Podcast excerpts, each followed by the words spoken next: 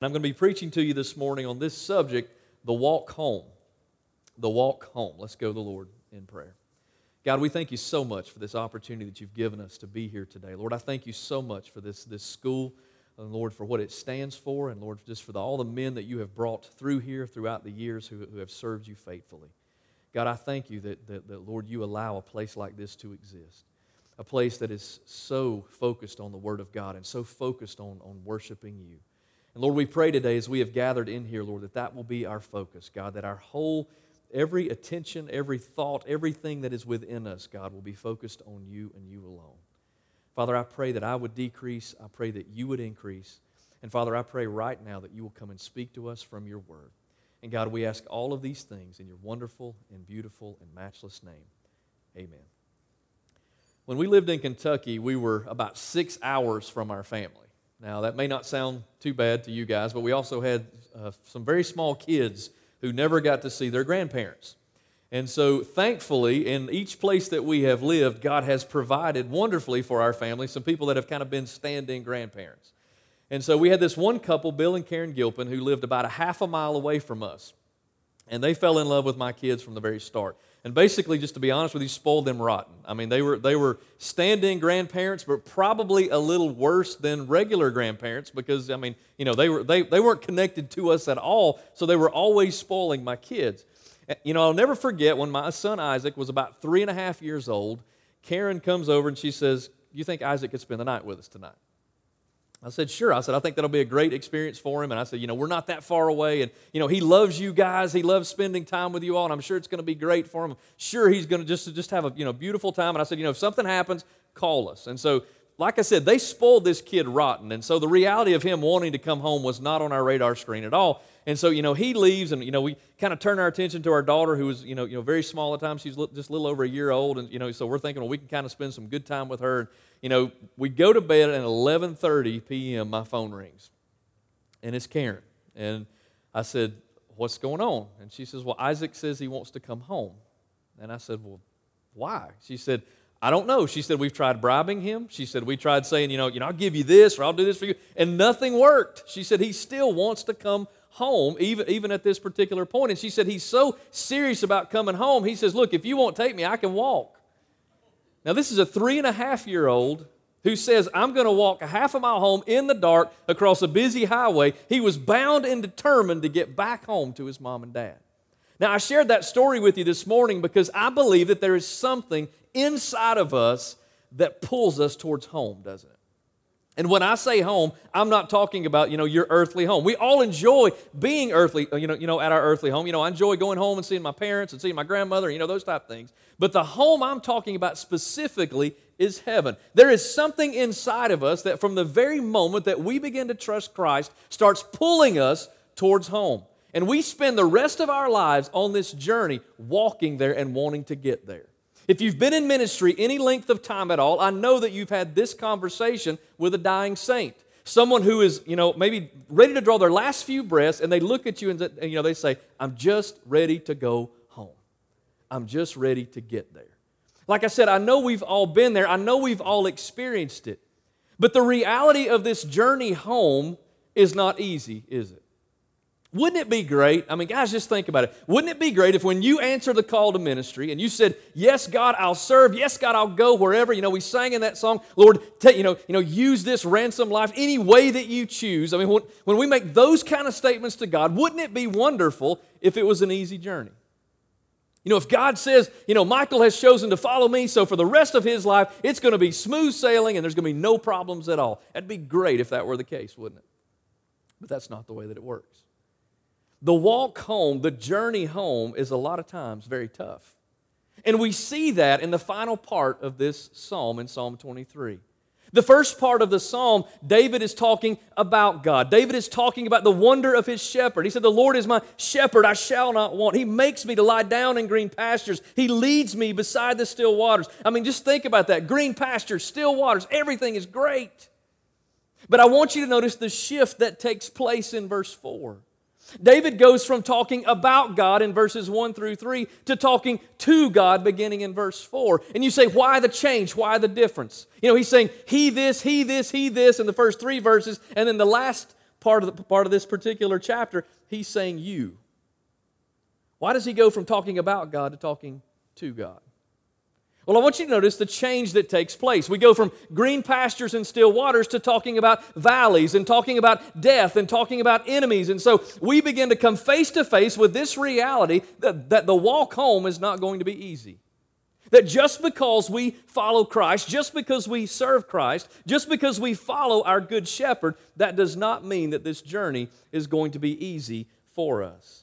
And so I want to spend the next few minutes this morning just looking at three things that we see in these final three verses. Three things that we see from our good shepherd, three characteristics of his leadership that I think will give us comfort and give us strength as we basically make our way towards home. The first thing I want you to see this morning in this passage, number one, is his comfort in hard times. His comfort in hard times. Look at verse 4. He says, Yea. Now, he starts off that, that verse a little differently because, like I said, he's just finished talking about the paths of righteousness for the sake of the name of God in verse 3. He says, You know, God restores my soul. He leads me. And, you know, like, again, these are all great things. But we get to verse 4 and we see that word, Yea, or also. So, the leadership, the same shepherd that leads you into those paths of righteousness for his name's sake, also leads you when you experience what he's talking about in verse 4. Yea, though I walk through the valley of the shadow of death, I will fear no evil, for thou art with me, thy rod and thy staff, they comfort me. And so here he is talking about the comfort that God brings in hard times. There's a few words that I want us to look at in this verse. Number one, look at that word walk there. Yea, though I walk. He doesn't say, now, now, I don't know about you, but when it comes to hard times, when it comes to thinking about death, when it comes to thinking about sickness, when it comes to thinking about struggle, I would prefer that this passage said, Yea, though I sprint through the valley of the shadow of death. Yea, though I, you know, make it through it very quickly. But that is not what is pictured here. He says, Yea, though I walk indicates that there is no change of pace at all. You continue to step by step, methodically going along, following your good shepherd, even though you're experiencing this valley of the shadow of death. He simply says, walk. There is no change of pace at all. And I love what Charles Spurgeon says about this word walk here. He said the word walk shows us that shows us a steady advance of a soul. Now listen to this, which knows its road, knows its end, is resolved to follow the path, feels quite safe, and is perfectly calm and composed. So the picture you get here is not one of panic, not one of, oh my goodness, what am I going to do now? But it's this nice, steady walk. Yea, though I walk. Notice the next word through. I walk through the valley. He doesn't say that I walk in the valley. He doesn't say that I dwell in the valley. He doesn't say that I stay in the valley. But he says very simply here that you walk through it. And these are some of the most helpful words that we can offer those who are grieving and those who are struggling to let them know that this, you know, you're walking through this. You don't have to stay there. You don't have to camp out, but you're progressing slowly through what? Through the shadow, through, through the valley of the shadow of death. Not death itself, but just a shadow. So as you're following your good shepherd, and one of the greatest fears that everyone has is death, right? What's it going to be like? What am I going to experience?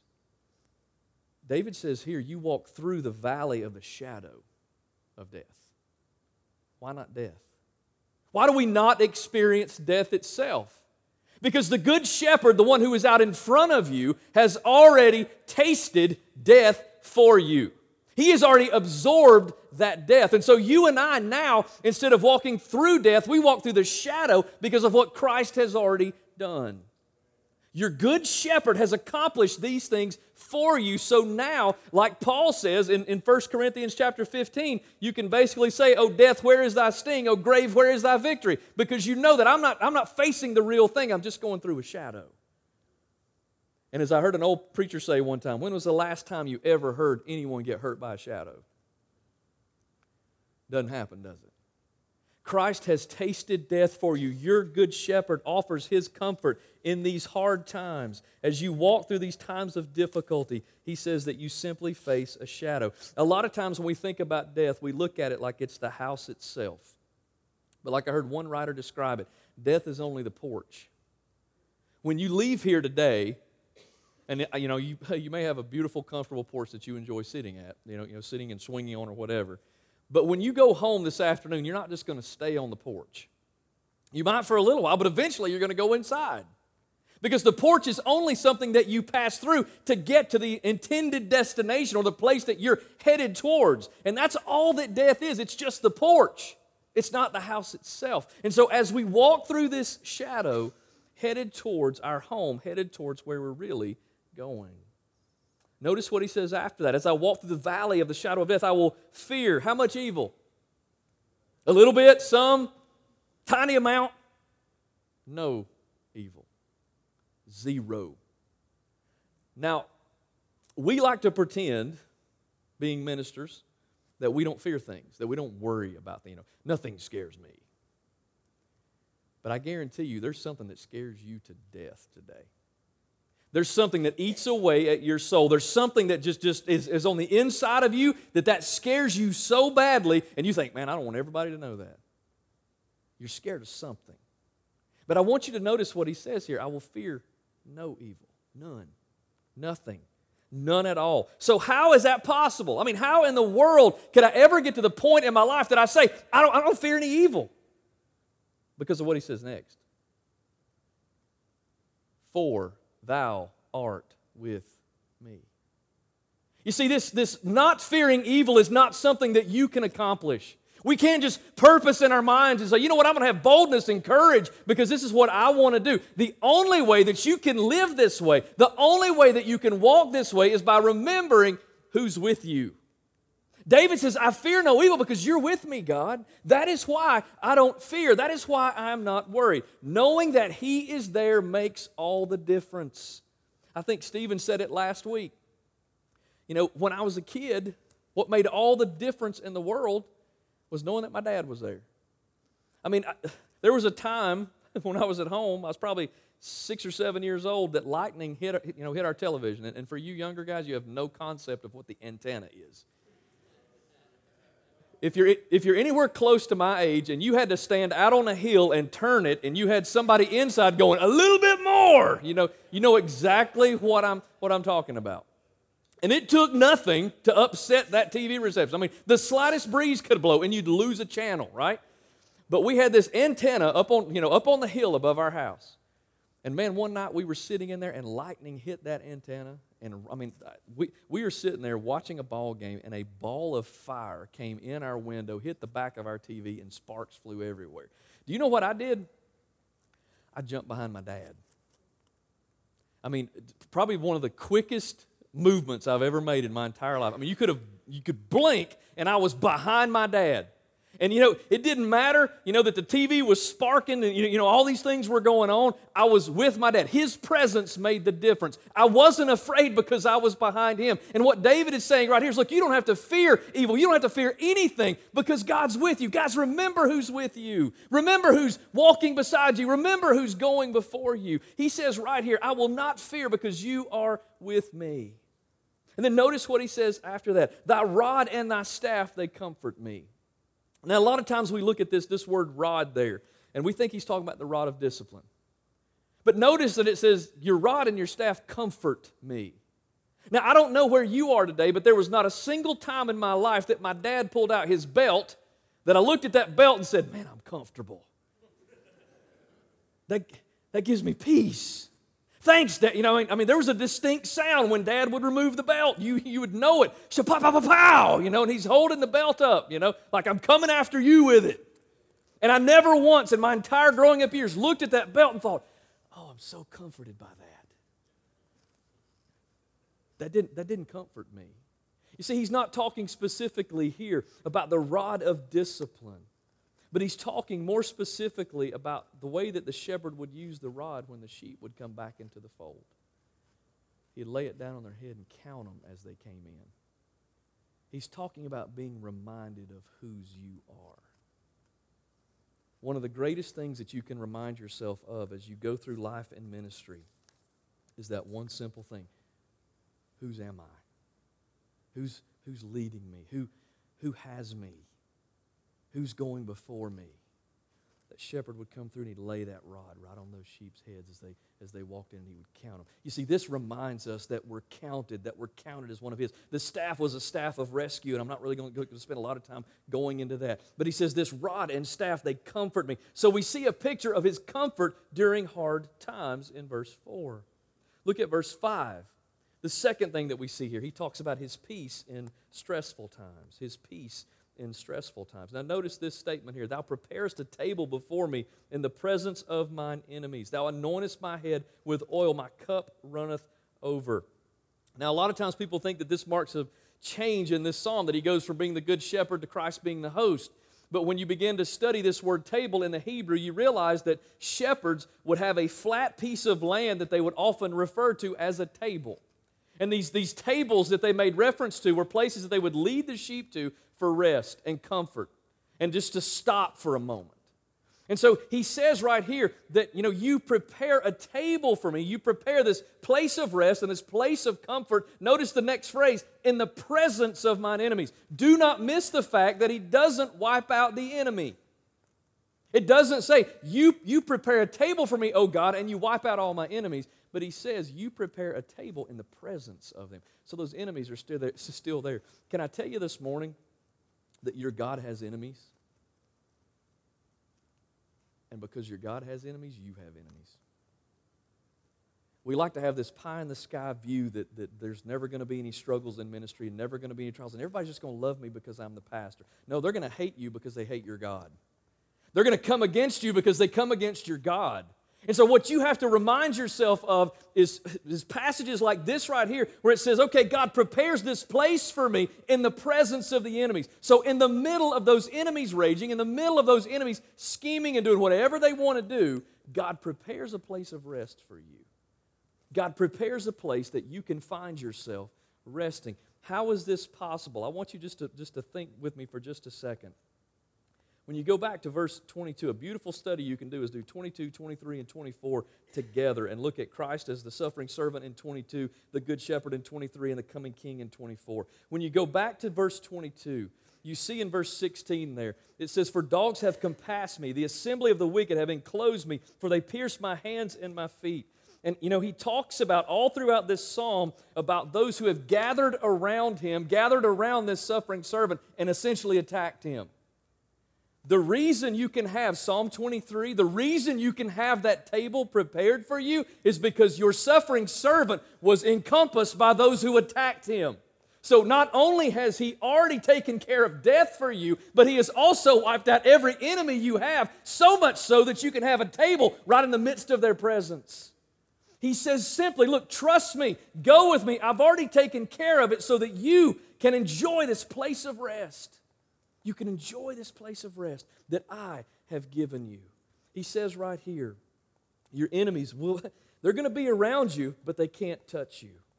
Then he talks about, in the next part of the verse, he talks about anointing my head with oil. This is another beautiful picture of what Christ does for us. But when you look at, look at the shepherd, first of all, you realize that as the sheep would come back in, you know, the shepherd would pour oil over their heads because sheep are dumb right? I mean, they're just not, I mean, like, like I said the last time I preached in here, how, how interesting is it that David, you know, likens himself to a sheep? I mean, a man after God's own heart. He's not saying, you know what, I'm pretty cool because God likes me. He says, Lord, I need a shepherd. I'm dumb. I get hurt. I get banged up. I get beaten down. And so here is here's this, this beautiful picture of these wounded animals. I mean, sheep go out, they, you know, they get, they, they get hung up in briars, they get all these things, they get cut up, they get beaten up. And so as they come in, the shepherd takes this oil and he pours over their heads to heal all of their wounds. This is the exact same thing that we have in Christ. But, guys, can I tell you this this morning? Unless you let the shepherd pour the oil on you, it won't happen. Now, just think about a sheep who would run and just run away. I mean, they're hurting, they're struggling, and they run away from the shepherd, knowing that he's got the cure to what they need right there, but they go in the opposite direction. We do that a lot of times in ministry because of our pride and a lot of different things. We say, you know what? I can do this. You can't. Humble yourself, go to the shepherd and say, Jesus, I need the oil poured over me. I'm struggling, I'm beaten down. I need you. But then notice what he says in the last part of it My cup runneth over.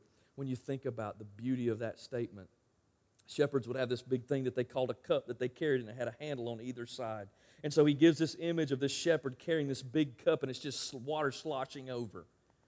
Now, you know, now our first response to that would be, well, isn't that kind of wasteful because he's wasting water? You see, when, when you share the image, my cup is running over, you need to remember if God has given you extra, he wants you to share it with somebody else. Every single person in this room can say that they've been given grace on top of grace on top of grace. Why? So that you can in turn share that grace with somebody else. So that you can in turn share those blessings with someone else. And so he, so he says here, My cup is running over. Which brings us to the third thing. Number three, his goodness at all times. His goodness at all times. Look at verse 6. Surely goodness and mercy shall follow me all the days of my life. Now, I want to look at these words here just really quickly. Because that first word there, surely, and then also the word follow, kind of makes it sound like, you know, those things may be there, they may not. The word surely there in the Hebrew is quite often translated only. So just think about it this way only goodness and mercy shall follow me. Now, you think about that word follow me there, it sounds like we know you can follow somebody from a long ways off, can't you? I mean, I could say I'm following Dr. Thompson. He's way back there in the back, but I'm not really close to him at all. What is so beautiful about this word follow is that it is most often translated as pursue. So you think about this imagery, read it this way Only goodness and mercy shall pursue me all the days of my life. Only goodness and mercy shall pursue me all the days of my life. John Piper told a pretty funny story that I think pictures this really well. He said, he said, Imagine it like this. You've been away preaching somewhere, you've been staying in a hotel. We'll just use Dr. Horton for example. We'll say that maybe he's been off preaching a revival somewhere. Dr. Horton leaves the hotel. He's on his way home. He can't wait to get home to his wife. And he's driving a little bit fast. And Dr. Horton knows that he's been pulled over a few times in the past, and he knows if he gets pulled over one more time, it's going to be trouble. But he looks in his rearview mirror and he sees the lights. So he's faced with an option. Do I pull over? Or do maybe I take off and hope that I don't get caught? So Dr. Horton makes a decision. I'm going to see if I can outrun him. Now, I'm not saying he would do this or has ever done this. This is a hypothetical situation, okay? But he makes this decision that he's going to do that. And so he takes off, but it's just no avail. He cannot shake the cop. And so the cop catches him. And so he's at the point that he says, Okay, I've got to stop. I got to, I got to pull over. He rolls down his window. Cop walks over, leans in the window. So you got a guilty conscience there, don't you? And Dr. Horton can't do anything but say, Yeah, I do. I just knew if I, you know, if I get caught again, it's going to be trouble. Well, about that time, the cop reaches into his pocket and he pulls something out and he goes, Well, he said, the real reason I was trying to catch you is because you left your wallet back at the hotel. And not only that, you know that little thing that you filled out while you were at the hotel to win a free vacation? You also won that. Now, how do you think he would feel in that moment? That'd be, you know, you'd be like, oh my goodness, I, I miss, you know, I so misinterpreted this. I so missed the point. I so missed the blessing because I was running away.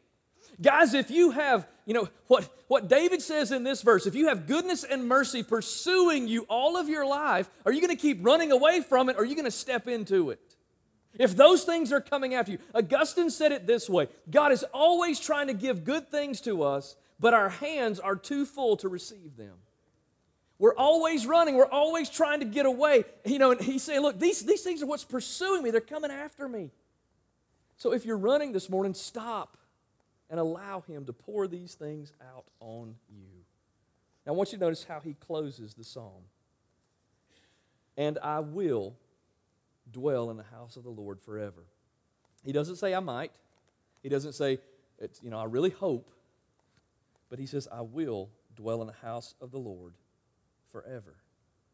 He's absolutely assured that this is where he's going. But what I want you to notice is that from the very start, that the shepherd is with him every single step of the way. The Lord is my shepherd in verse 1. And in verse 6, it ends in the house of the Lord. That's something I think we forget. We forget that He's with us every single step of the way. We forget that He's not too busy worrying about something else, that He doesn't see us in our current situation. We forget that we have a destination out in front of us, that our Good Shepherd is not only with us and beside us, but going before us to prepare for us. Guys, your final destination, if you follow Christ, is the house of the Lord where, where all of this is going to pale in comparison. You see, what he's saying here is that I'm with you no matter what you experience, no matter what you go through. I am there. It's kind of like if you're here and you're a parent and you've ever had your child go and do something, maybe, maybe for the first time, and you kind of follow them off at a distance. It's kind of like the little boy whose, whose friend invited him over to play, and his dad said, Okay, sure. You know, being big and saying, I'm, I'm going to trust you to do this. But the dad followed him all the way there. And just before the little boy walked in the door, he looked back and he saw his dad kind of duck behind a tree. His dad was with him and wanted to make sure he got to where he was going. That's what Psalm 23 tells us. Someday you're going to get there. Someday the one who saved you and the one who called you and the one who sustains you is going to open the door and say, Welcome home. And in that moment, all of these worries and all of these fears and all of these things that we allow to just distract us and pull our focus and our attention away from where they need to be, they're going to seem pretty small. They're going to seem pretty insignificant when you stand in the presence of your good shepherd who says, "Look, I've been with you the whole time. I've never left you. That time that you were, you know, you were there crying in your study and praying and saying, "What, what am I going to do next?" I was with you. I was going ahead of you and preparing your next step. That time that you were staying up till 2 a.m. studying for finals, thinking, How in the world am I going to get through this? He said, I was right there with you. And then he's going to throw open the door and say, Come on in. All week I kept thinking about, as I thought about this passage of Scripture, I kept thinking about the song In, in Christ Alone. And my, it's one of my favorite songs, and I love the last verse of that song. And I want you to listen now. The last verse of that song fits into this particular psalm. The words of that, that third verse simply say this No guilt in life, no fear in death. This is the power of Christ in me. From life's first cry to final breath, Jesus commands my destiny. No power of hell, no scheme of man can ever pluck me from his hand till he returns or calls me home. Here in the power of Christ, I'll stand. That is the message of your good shepherd. So, guys, stand in that. Follow him wherever he takes you, wherever he leads you, and never forget that he's with you the whole time and he's going to be waiting on you at the end. I like to run, and I love running with my boys. Man, and my oldest one's getting ready to move, so I won't be running with him anymore for a while. But I haven't been able to keep up with him for a long time. They're both very, very way faster than I am. But every time that we've ever run a 5K or 10K or whatever that we've raced against, I always get them there before the race starts, and I say, guys, I'll see you at the finish line. And I make it my first priority when I get there to find them. Like I said, they beat me, but I make it to get to them to let them know that I'm there. That's what God tells us. I'll see you at the finish line. I'm with you through the whole race, but I'm waiting on you at the end. Let's all pray together.